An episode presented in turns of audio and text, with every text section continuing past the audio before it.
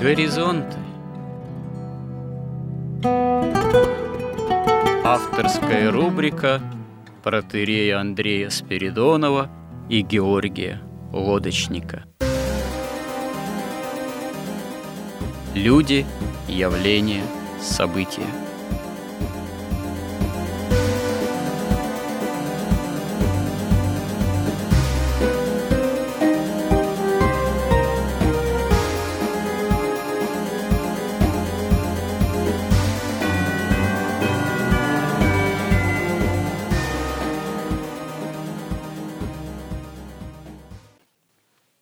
Добрый день, уважаемые радиослушатели.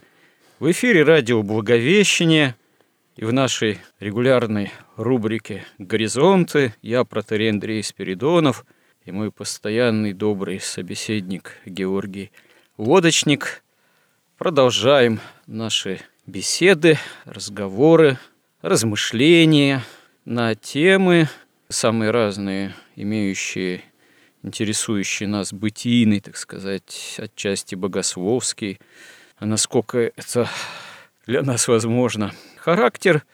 И в данном случае мы от темы о смысле жизни перешли к теме о смысле истории, потому что эти темы оказались тогда близко, прямо взаимосвязаны.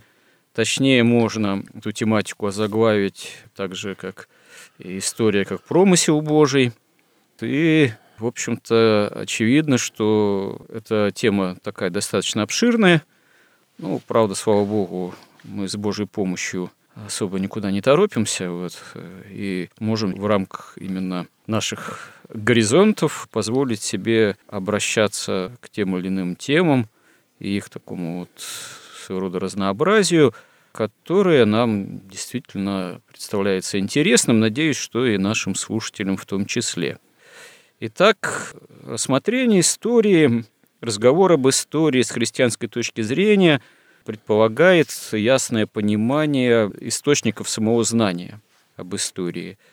Наверное, человек может любой сказать, что ну, источником знания об истории являются те или иные данные, сведения, записи, внешнее наблюдение, в том числе за ходом исторических событий – но на самом деле мы об этом говорили, еще раз имеет смысл подчеркнуть, что при всем при том история, конечно, сама по себе наука не очень точная.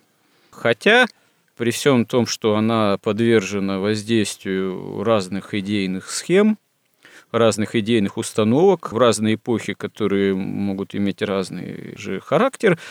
История, описания историков, они этому очень часто бывают действительно значительным образом подчинены, можно сказать, выражаясь философским языком, детерминированы, но при этом нам, христианам, стоит не забывать, что все-таки в истории действует и сам Бог, и надо думать, что Господь Бог, Он влияет и на формирование в умах людей, тоже ну, истинного понимания истории именно с христианской же точки зрения, потому что соборный разум церкви, он способен формировать истинный, более-менее объективный взгляд с точки зрения правды Божией не только, скажем так, в области догматического богословия, но, я думаю, в области дисциплины исторических, ну, то, что связано с историей церкви, а уж с историей церкви, по крайней мере, церквей, уж европейская история это точно связана.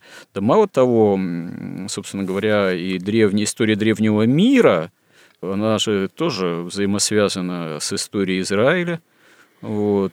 И древний мир, языческий мир влиял на Израиль, безусловно, и Израиль э, влиял на языческий мир. Вот об этом мы как раз еще и поговорим тоже.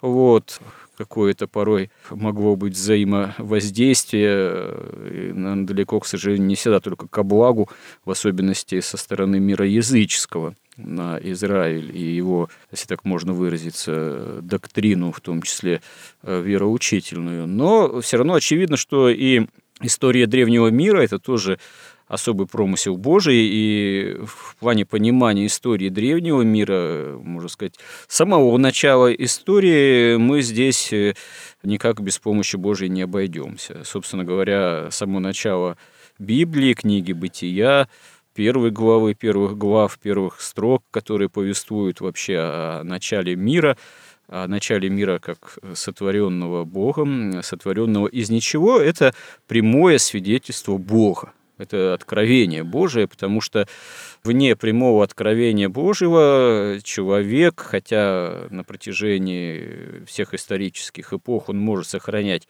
крупицы истинного знания – но сама история, опять же, в особенности мира языческого, свидетельствует о том, что, имея это изначально верное знание, оно очень быстро утрачивается, и, собственно говоря, вот хотя бы даже то, что больше не в одном народе, ни в одной религиозной системе языческого мира нет свидетельства о творении мира из ничего разного рода идеи о происхождении мира и о каком-то изначально одном вроде Боге есть, но вот именно понимание творения мира вот всемогущим личным Творцом, который творит мир из ничего, это действительно богооткровенное знание, в том числе, можно сказать, что и историческое знание, и это уже не изобретение человеческой мысли, а именно э, дар Бога, откровение Бога, то, что Бог открывает о себе и о мире, и о человеке, как действительно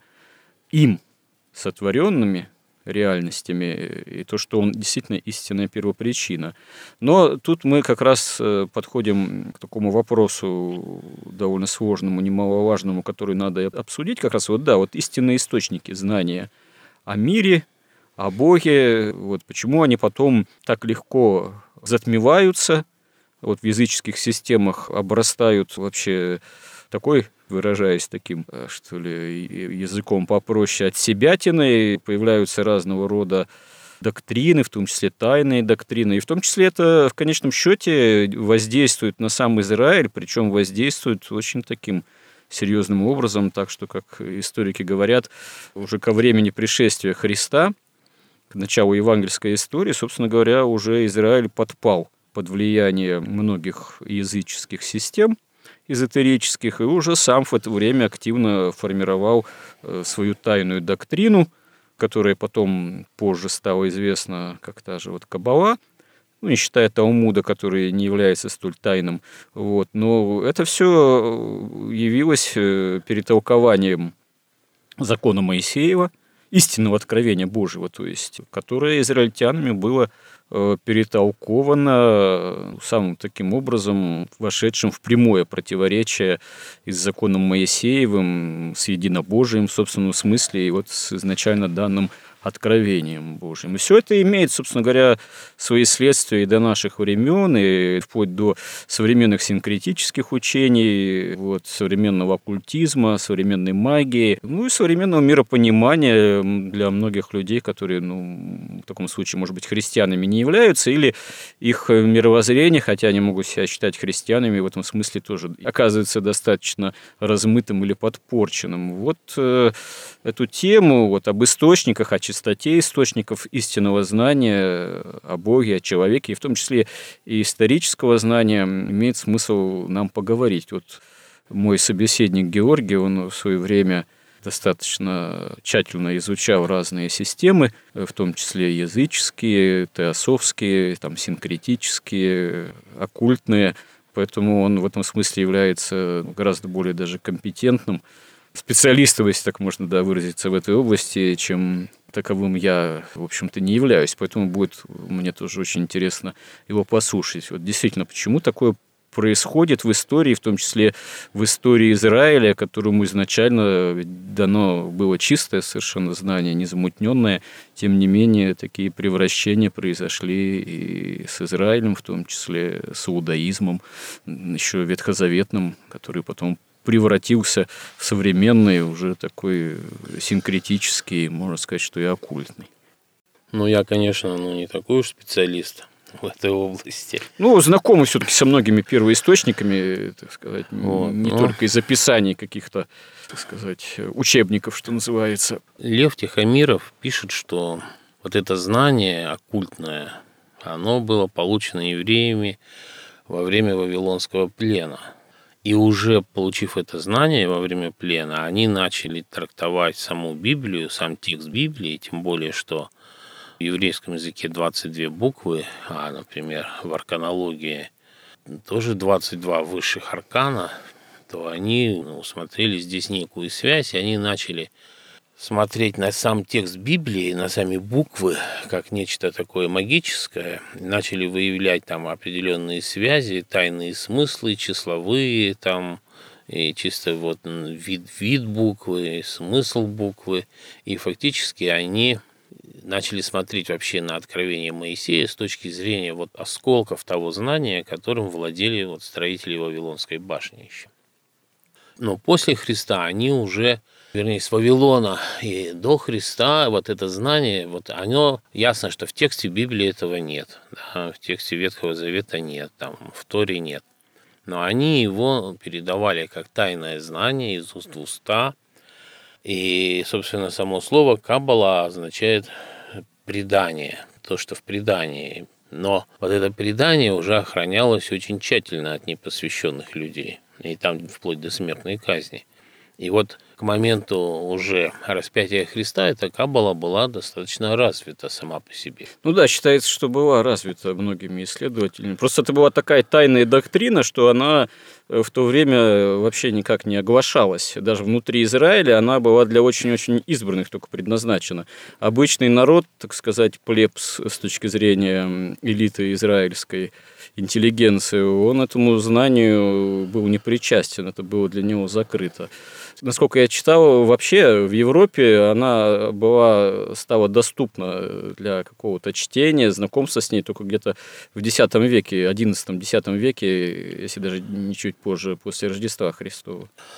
Ну, на самом деле Кабала и вообще вот все вот это учение, арканы Таро, и там даже вот какие-то индуистские там течения, буддийские, которые все имеют в основе вот одно и то же, собственно, знание, и мы видим, как оно в разных видах преломляется, трактуется какими-то частными, даже возникают определенные религии, и они даже осознанно возникают, они понимают, что вот то знание, ну, к которому мы сейчас немножко коснемся, все-таки в чем его суть, и там какие-то явления из того знания, они превращаются какие-то формы каких-то богов, каких-то принципов таких, да, как вот, например, индуизм или буддизм. В общем, он никак не лишен этого знания.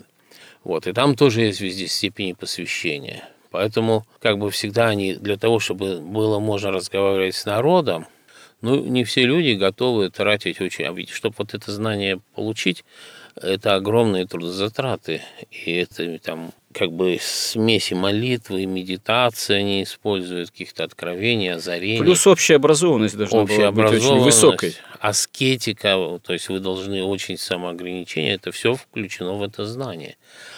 Но чтобы нам тут как бы не совсем не уйти в сторону, даже когда вот мы смотрим на все эти процессы, мы видим, что сам масоретский текст Ветхого Завета, почему он так отличается от септуагинты – потому что это взгляд на текст Библии с точки зрения Каббалы, причем Каббалы уже как исключительно магического знания. Собственно, все это знание и есть магия. Вот вся эта башня Вавилонская, она и строилась как магическая башня, как знание магии. И как раз вот там и была вот эта идея зайти до неба, построить башню от неба и обратно, начиная с неба вниз, то есть добиться бессмертия, все своими силами. Собственно, это все и лежит в основе этого знания. В принципе, вот это отличие знания, да, оно так и началось с Авеля и Каина, потому что Авелю нужен был спаситель. Он понимал, что да, произошла катастрофа, грехопадение, изменился мир, и ему нужен был спаситель, Бог. И он общался с Богом как личность с личностью. Авель, по сути, и вот все вот это учение в дальнейшем, да, оно, видимо, было еще каинское, оно перешло каким-то образом, видимо, туда к строителям Вавилонской башни – какая-то абсолютная связь там просто видно, да. То есть, что не было грехопадения. Это и было заложено, ну, как бы в идее творения Бога. Собственно, и Бог, там не отрицается, конечно, что да, Бог есть, но вот весь мир, он не из ничего сотворен, а это такая эманация Бога, которая не сходит, воплощается в реальность, в том числе создан человек, и вот даже там в таком еврейском тексте, как Загар, пишется, что Бог воспользовался человеком как колесницей, чтобы снизойти, так сказать, со своих там высот до вот э, буквально до края творения, до материи уже. Мало того, там даже вот в этом учении предполагается, что даже сам сатана, как бы в нем ничего плохого нет. Он просто открывает людям знание, логическое знание, мистическое, магическое знание открывает. И поскольку, ну и потом вот Воловацкая пишет, да, что те, кто вот вообще, откуда мы получили это знание тайное все, мы получили от ангелов, ну не падших, а от ангелов сатаны, которые открывали эти знания, давали вот нам огонь и все в таком духе. То есть это именно предусмотрено Богом. То есть сатана, он как бы олицетворяет логический разум, вот такую свою индивидуальность. То есть дело не в гордости, а дело в том, чтобы найти баланс между вот логическим мышлением и прямым восприятием откровения, что это должно быть сбалансировано, потому что оно ну, отчасти так оно и есть. Что интересно, просто там во всех нюансах происходит отчасти, такой переворот. что именно так и есть. Ну, то, что если вы принимаете какое-то откровение, какое-то знание воспринимаете в цельно, да, то вы его должны как-то потом логически обработать, чтобы вообще запомнить и его освоить. Иначе оно остается не вербально, а, так сказать, остается опыт, который вербально не зафиксирован не превращен ни в какую там модель или притчу. Ну, это такая еще претензия на некий универсализм да, в достаточно там. сложном мире, вот, в мире таком пантеистическом, где, собственно говоря, личного Бога Творца нет, поэтому прямо обратиться к Богу-то вот напрямую, как говорится, в таком личном обращении невозможно, поэтому нужны достаточно серьезные усилия, в том числе и магического характера, и познавательного характера, вплоть до использования там определенных заклинаний, так сказать, правильным образом произнесенных, чтобы сработало, вот, чтобы действительно как-то упорядочить свое бытие в этом мире или избавиться от каких-то проблем, которые вдруг постигли. Нет, там как бы Бог, он есть, он никак не отрицается, просто считается, что и мир – это эманация Бога. Вот, например, в Кабале там есть древо Сефирот. Вот эти 10 сефир там у них, они взаимосвязаны, очень сложно логически, и так очень здраво и разумно, тут невозможно как бы это оспорить. И даже если и божественные аспекты, этические аспекты, человеческие, астральные, и все там как ну, бы... Ну, это логично. же Сефирот, же это Сефирот, э, это же как эманации Бога отдельные, как ионы такие. Да, это эманации Бога. Поэтому mm. и, собственно, магия Каббала строится на том, что если вот такой посвященный каббалист, он точно знает, какой сефире обратиться, и обязательно точный текст, там очень важно, вот, собственно, чтобы слова, потому что слова имеют магическую силу. То есть в чистом виде магия, вот как Сим-Сим, открой в дверь. И если он обращается к этой сефире правильным образом, то фактически он получает безусловный отклик. Но тут даже дело-то не в том, что получаешь безусловный отклик. И есть же, скажем так, действительно проблематика порой довольно серьезная, там устроения жизни, или жизни и смерти, или благополучного посмертного пути. Это же вот у египтян было в египетской книге мертвых, что душа, она вообще человеческая, имеет там сложный состав, в ней разные есть элементы. Как, кажется, в собственном смысле душа, она остается с телом, там, с мумией. Почему так было важно вот, сохранить в том числе телесный состав и питать разными жертвоприношениями вот эту часть души. А другая часть души, э, ба, кажется, называлась, это как вот духовная составляющая, она как раз-таки отлучалась от тела и отправлялась в мир высший, духовный. И тут уже очень важно было этот мир пройти, пройти определенный суд в том числе, и вот его беспрепятственно пройти – можно было только если правильно произнести определенные, с нашей точки зрения, можно сказать, что даже молитвы, ну, заклинания. Причем они должны быть правильно произнесены, там, с правильным ударением, там, или порядком, или там как-то вот, я уж всех подробностей не помню, вот. Ну, вот если это все проделать, э, и тут, собственно говоря, ведь от личных качеств уже духовных не зависит, а зависит вот как раз от той или иной правильной магической манипуляции, и тогда, пожалуйста, ту часть души, духовную, ба, она имела тогда, если все правильно эту, эту магию осуществит, она имела возможность тогда беспрепятственно войти в высшие сферы, вот, и не быть подверженной суду. Ну, и, собственно говоря, ведь э, та же вот Каббала, Каббала, она же очень много позаимствовала да, у хаудеев из Вавилона – видимо, и персов в том числе, потому что даже уже когда начали восстанавливать э, второй храм же, очень большая диаспора -то князей изгнания иудеев вавилонских, там в Вавилоне-то и остались.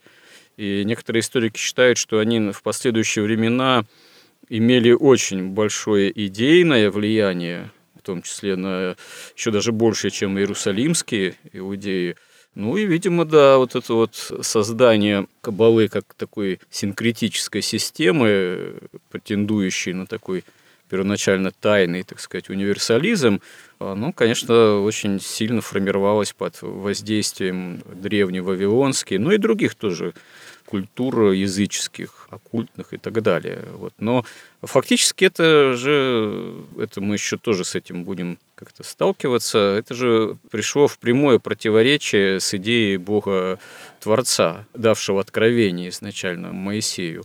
Потому что все равно, то есть какие-то боги, да, есть, какие-то имена есть, но уже истинный бог, Яхве, уже бог-творец, личный бог, сотворивший мир из ничего, он уже все, он, он теряется.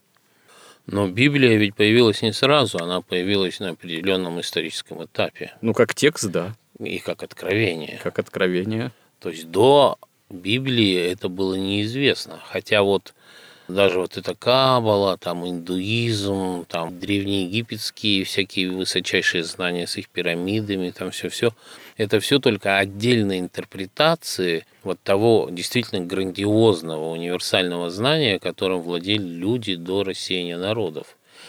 Там неизвестно, все владели или только как бы посвященные этим владели, да, ну, но люди общались с Богом напрямую, они видели его. Ну, вообще, владеть-то они могли уже после потопное человечество, но, наверное, все-таки могло владеть только уже через Ноя, через потомков Ноя. А чем владели, какими тайными знаниями владели те же каинаиты, как, собственно, ветвь определенная человечества, мы даже и не можем, наверное, судить. Отец Андрей, ну вот смотрите, вот даже поточнее, если сказать. Вот Блаватская в тайной доктрине пишет прямо, что тайны раскрыл людям сатана. Ну да. Сатана остался. То есть он тоже, их открыл ну, каинистам, потом да. он их открыл это... вот каменщикам, будущим масонам. Это как темное откровение. Уже. Да. Он держал ключи святилища, чтобы ни один человек не мог войти туда, исключая помазанного, обладающим тайным учением Гермеса. Его адепты, высокие духи Джанка, Коганы какие-то, были строителями, стражами, отцами и первыми наставниками человечества – знаете, мне э, здесь представляется, что, с одной стороны, да, тут э, мы можем прислушаться к этой точке зрения той же Балаватской, но, с другой стороны, мне представляется, что здесь дело сложнее. Потому что... Она не считает их плохими. Дело даже не в хорошести или плохости. Дело в том, что любое откровение, даже, скажем так, э, с одной стороны, исходящее прямо от Бога, а может, да, и от дьявола, видимо, определенные знания, воздействие этим знанием, внушение этого знания исходить на тоже в этой области продвинутых э, человеков. Вот. Но оно нуждается в усвоении и, что называется, потом какая-то рецепция с этим знанием должно происходить, происходит там в потомках и так далее. И ведь э, даже Моисей, он не мог лицом к лицу на Синае Бога созерцать. Он, э, как говорится, несколько стыл если так можно выразиться, Бога созерцал. Но он с и, Богом уже общался. Да, нет, ну, безусловно, общался, и он имел полноту, прежде всего, откровения. Но э, в то же время, что творили израильтяне, пока он поднимался, сходил э, на Синай, на гору, и даже скрижали разбивал из-за гнева на них. Они там уже золотого тельца себе вылили и так далее. Вот.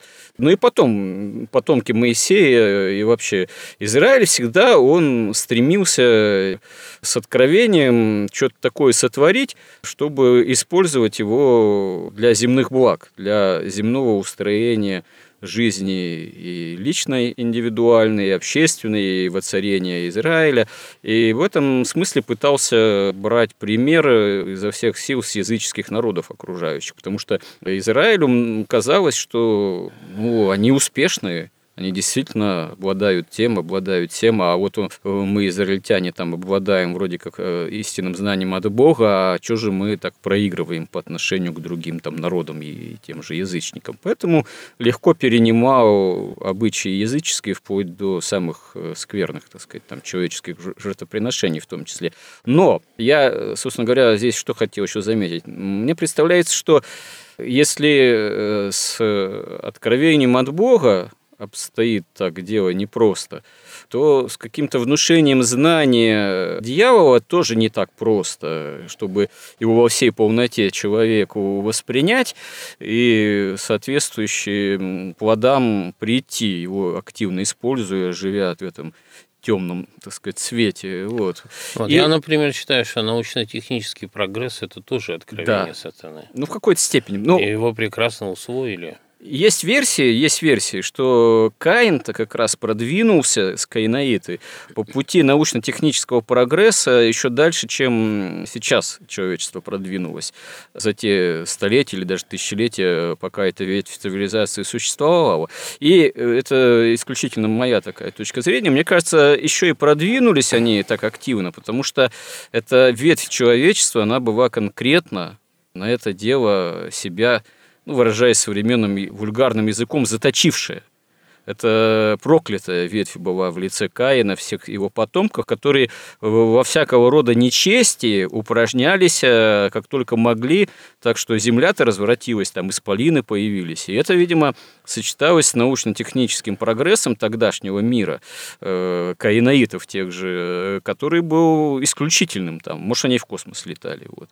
Есть э, некоторые артефакты. В космосе нечего делать только. Ну, имея определенные технологии, что не попробовать, так сказать. Ну, вот. Должен же быть смысл его. Ну, вы знаете, есть же какие-то определенные свидетельства довольно странные, типа там, знаете, на каком-то астероиде, астероиде обнаружили НАСА там э, вроде как зафотографировал, ну, если не врут, конечно, какую-то черную пирамиду искусственного явно происхождения, по типу каких-то пирамид, которые были на Земле. А сейчас многие историки считают, что все-таки большинство пирамид, построенных на Земле, это все-таки допотопные вот эти мегалитические гигантские сооружения и другие, это в основном все допотопное. То есть это каинаиты все-таки по большому счету.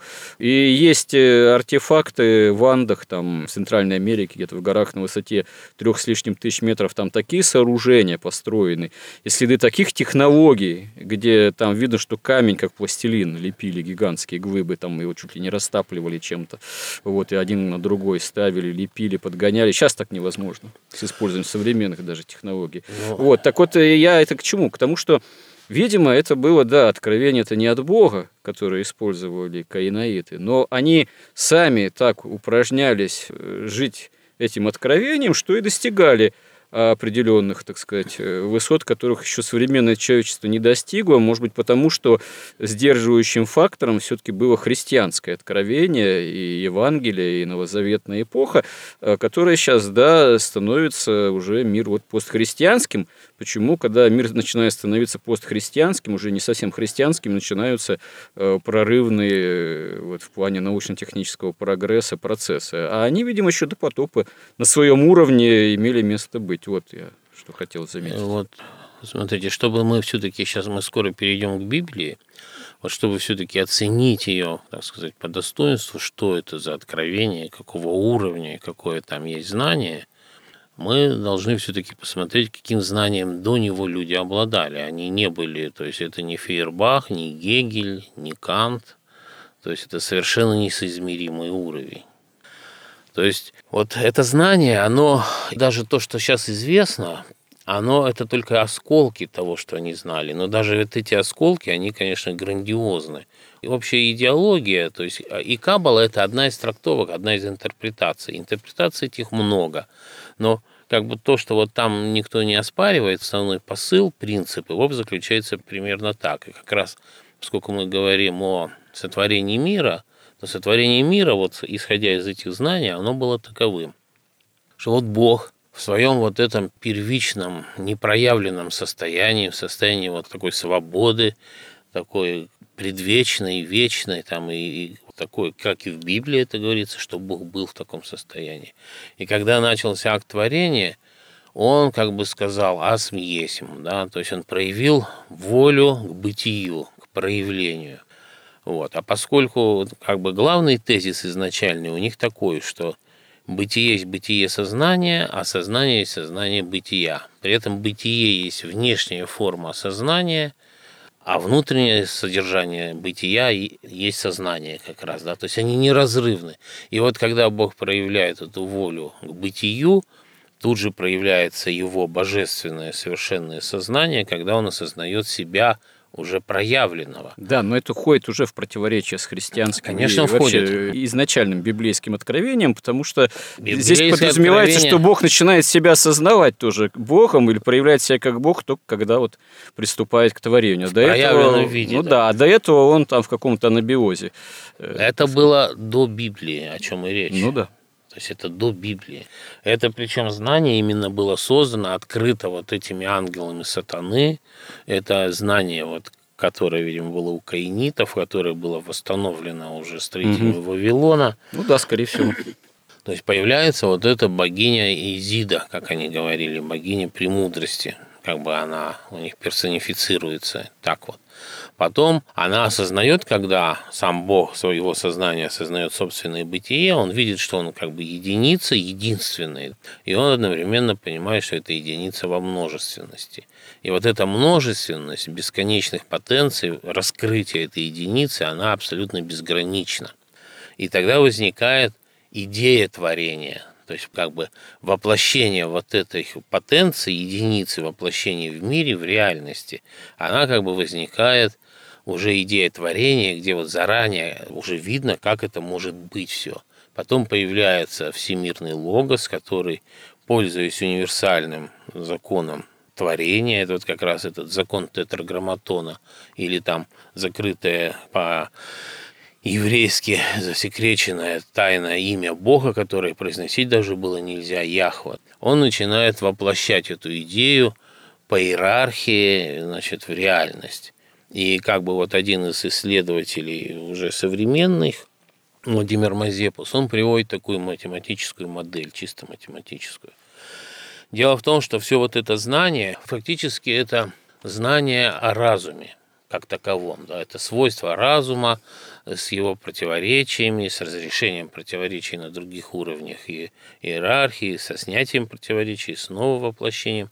И вот он математическую модель такую приводит, что есть единица, да, но мы, если смотрим ее просто как единица, и мы понимаем, что это множество единиц. Да? У нас два элемента математических. Единица и единица в фигурных скобках. То есть это уже другая сущность, это множество, состоящее из одного элемента единица. Если мы их объединяем два, у нас появляется третий элемент. После этого третий элемент мы можем объединить с первым, со вторым или все вместе. И у нас вот как родословное дерево возникает бесконечное такое, ну, как бы из иерархии вниз в иерархию, каждый раз спускается, ветвится, ветвится, ветвится, возникают причинно-следственные связи, на каком-то этапе возникает человек, который математически трактуется как тоже множество, которое абсолютно изоморфно всему целому множеству и Богу. То есть оно точно так же как бы отражает, как в капле, все свойства целого. Да? Но этих людей там не один, а много. Они начинают тоже воплощаться там вниз, потом они должны, когда они уже утрачивают как бы своим высшим но я совсем уже просто-просто говорю со своим Ну, кстати, множество, но множество, но все равно определенное количество душ, по-моему, там в Кабале. Определенное. Да, и оно вот просто это определенное количество то воплощается, то обратно возвращается, то опять воплощается. Да, оно воплощается как бы в разные планы, в разные миры. Где-то люди живут в таком мире, там в другом. Вот у нас, вот в нашем достаточно низкий план. Он настолько низкий, что связь между своей, вот как бы человек это как монада – она находится на уровне, там буквально рядом с Богом все время. Связь теряется, и вот эти вот всякие силы, там белый поток, это да. как бы природа. Ну, плюс еще в Кабале там же ведь... Я э, пока не о Кабале а, говорю, я ну, говорю да. вот о картах Таро, mm об, о великих арканах. Их там тоже 22, то есть 10 это про то, как проявляется вот это все творение, да, оно как бы не закончено. Другие 10 это как уже вот человек, например, у нас, да, мы оказались очень на низком плане, у нас споро... Все-таки здесь вопрос у меня возникает. Да. Вот если в Кабале там говорится, что человек это разделение на мужчину и женщину, он был таким андрогином, вот, э, то есть он одновременно имел и мужское, и женское обличие. Вот. Потом происходит разделение чисто человека на мужское и женское. Но это в Кабале так. А вот вы проговорите, вот эта некая изначальная схема, вот такая вот языческая мироустройство, она в этом плане что подразумевала? Она подразумевает, что там же все в иерархии, и в Кабале тоже, но здесь абсолютно мышление абсолютно иерархично. Вот на том на высшем уровне, ну, когда появился человек, его сознание монадное, оно абсолютно ну, цельное, никак не разъединено оно никогда. Но вот когда он начинает воплощаться, он начинает воплощаться уже мужским и женским началом, на каком-то этапе разделяется это.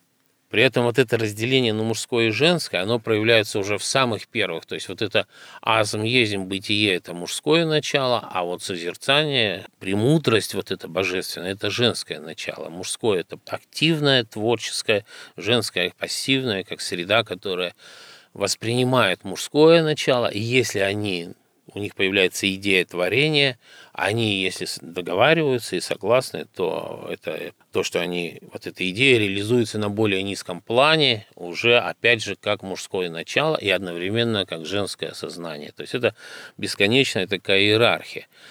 Поэтому как бы мужское и женское – это активное и пассивное, это внешнее и внутреннее, да, это творчество и как бы среда, в которой это творчество осуществляется. То есть там как раз о мужском и женском очень много есть. То есть там понятно, почему женщину преступно вырывать из семьи, куда-то на работу, да, потому что разрушаются все первоначальные принципы вообще мышления, устройства мироздания. Ну, вообще историки религии, они же говорят, что вот это, так сказать, разделенность, разделение по половому признаку, оно присуще вот мифологическим языческим схемам, э, и применительно к миру высшему тоже. То есть боги с того момента, как во многих схемах, в том числе у халдеев, по-моему, вообще является происхождением мира, там творение, нетворение, там какое-то истечение – из бога ионов, тут же уже очень скоро, да, при вот таком совершении дробления уже появляются пары, так сказать, богов. Уже сами боги с маленькой, правда, конечно, с нашей точки зрения в буквы, они уже разделены по половому признаку на какого-нибудь мужского бога и женского. В общем-то, это свойственно не только там Каббале, я так читал, что это в большинстве изначальных таких вот языческих схем это, в общем-то, всегда свойственно и было. Ну вот насколько мне представляется, вот все вот эти религии, там древнегреческая, античная, там индийская, египетская, там все они, вот они все, кроме Библии, они все это осколки вот того знания. Потому что вот я начал говорить, что первые десять принципов арканов. Аркан это значит тайна в переводе на русский язык. Первые десять тайн – это о том, как воплощается, в том числе человек вот в мир, он дошел до этой земли, он утратил связь с божественным, своим личным даже началом высшим, он размывается здесь потоками материи, потоками стихий, потоками животного мира. Вот сама культура создается для того, чтобы противостоять вот этому. Иначе человека размоет, он превратится в животное, будет поглощен белым потоком. И вот теперь он должен снова синтезировать свое сознание, снова вернуться к вершине, к тому к высшему состоянию, имея уже опыт, преобразуя, вот как бы возделая сад, преобразуя вот всю материю, вот эти планы бытия, и там тоже говорится и о жертве, и там о воскресении говорится. Дело в том, что сама история вот этих арканов, они э, возникли, как нашлись эти карты Таро, а их начали исследовать, в том числе их открывали как бы смысл их из разных источников. Мне даже неизвестно из каких. Очень активно этим занимались в средние века, в том числе католические монахи, каббалисты, и все это вместе они восстановили. Неизвестно даже, насколько они восстановили. Но суть в том, что мы уже видим там, например, в самых таких, которые интегрирующие двух арканов, 21-22 особенно, например, указание на четыре Евангелия, например, есть, да? Но это все мотивация, это основная, поиск этого всего. Это поиск именно более истинного тайного знания? Нет, это знание, которое было до Библии, Нет, до я имею в виду, не, не, я другое имею в виду. Вот вы говорите, в средние века даже католические монахи, они этим вот занимались активно там открытием, там, изучением ну, да. карт Таро. Это мотивация. Да, они же это... занимались там, чем у нас еще? Алхимией. Да, да много чем камень, как он там... Граалем. Грааль, там, бесценный Грааль. Из ртути делать золото. Ну, это да. все они искали, в том числе, и опять же, они вот это знание стали как-то восстанавливать. Ну, цель-то основная какая? Особые способности вот приобрести? У кого какая цель, обогатиться, я сказать, не знаю. Но, чудесным образом. Но, например, вот это знание полностью на нем основано масонство. Стопроцентно, просто на кабале. У них свои задачи – для них вот христианские монархии – это то, что нужно обязательно повергнуть. Дело в том, что вот это знание, оно как бы, знаете, ну как законы математики. Да? Их можно использовать, чтобы делать добро и чтобы делать зло. Мы видим, что все время, во время передач, вот это вот знание, оно оборачивается злом. Сейчас вот у нас в Америке, например, уже 22 миллиона членов вот это New Age течение, да, оно полностью на арканах построено с вкраплением кабалы. И даже там вот такой там у них в Америке был в 20 веке там пророк такой Фостер Бейли, да, он говорил, что скоро появится, вот наступает эра Водолея. Эра как бы Христа прошла рыбы, сейчас Водолея. И вот сейчас мы создадим, появится такая вот универсальная платформа для мыслителей. И не только мы создадим универсальную религию, мы создадим форму правления, которая сможет служить примером для мечущихся ну, да. народов мира. Форму да. правления. То есть одна из истинных целей – это власть. Ну, разумеется. А, с его жена, тайного знания, да, власть. Его жена говорит вот так вот, например. Важно узнать, что любовь к Богу старше христианства и не признает никаких границ. Фундаменталистам требуется много времени, чтобы усвоить, что Бог есть любовь.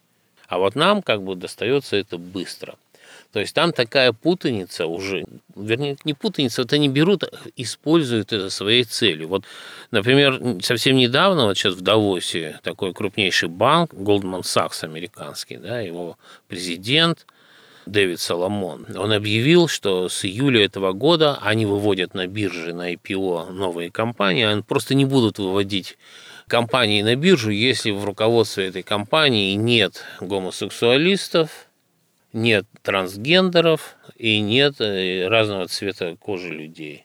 В Калифорнии принят закон, что если в компании нету в руководстве одни белые мужчины, штраф 100 тысяч долларов. Дается время на устранение, не устранили, снова 100 тысяч долларов. Лучше уже принять директора на 100 тысяч долларов или на 85, и хоть деньги экономишь. Ну да, в общем, если нет безногого негра-гомосексуалиста, то все пропал. Вот. Например, там недавно был случай, парень в баре выпил, там поссорился с трансгендером, вышел на улице, сжег флаг ЛГБТ. Ему дали 15 лет. 15 лет. Тогда не 15 суток. То есть, если вы сожжете флаг США, mm-hmm. ну, вам дадут там 10 суток, может, да. А это 15 лет. Какой-то, я не помню, миллиардер там выделил миллиард долларов. Фонд создал специальную организацию, выделил ей миллиард долларов которая должна не поддерживать даже геев и трансгендеров, а бороться с теми, кто против. Ну, в общем, вопрос о истинном знании, он оказывается... Я бы здесь, да, да хотел что вот обязательно сказать. Вот есть такая книжка, сейчас вот Владимир Соколов, вот священник, он анализировал, например, Пушкина «Пинковую даму». он показывает абсолютно, это очень интересно, что это мистическая повесть, она направлена против масонства. Там совершенно все, и астрология, ну, сейчас совсем уже кратко скажу, и астрология, и там все эти символы, э, значит, карточная игра, это как бы игра вот в эти арканы Таро, да, что этот Герман – символизирует его желание быть посвященным, чтобы добиться власти, денег и всякого успеха такого жизненного.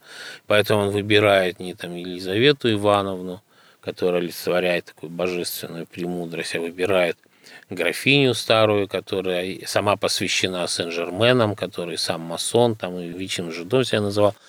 Дело в том, что вот 18 начало 19 века это и в Европе, и в России, там даже говорили, а кто теперь не масон.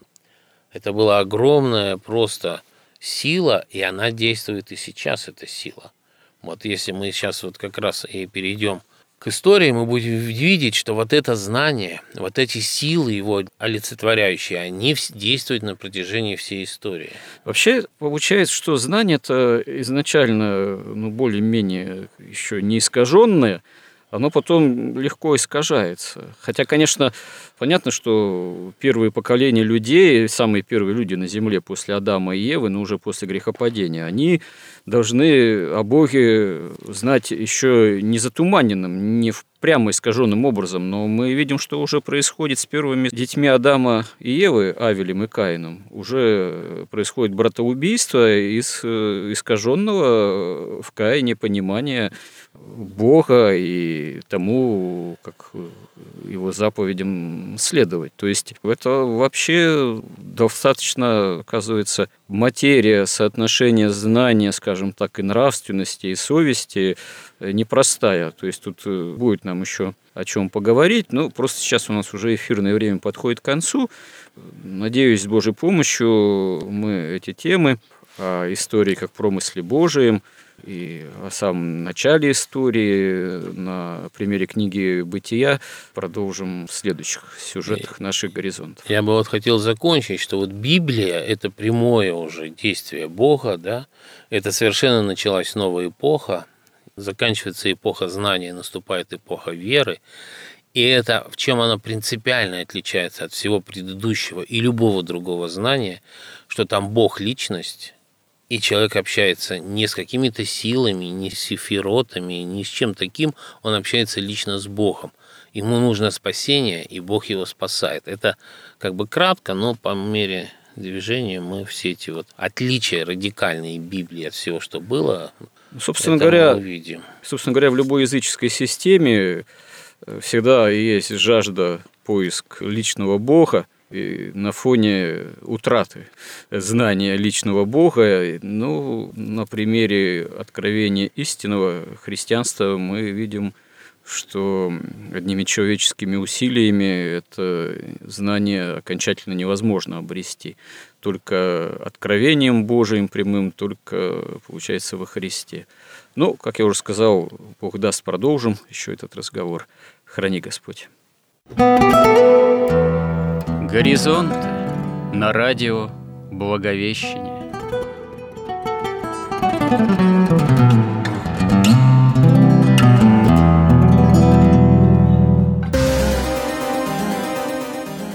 Разговор вели протерей Андрей Спиридонов и Георгий Лодочник –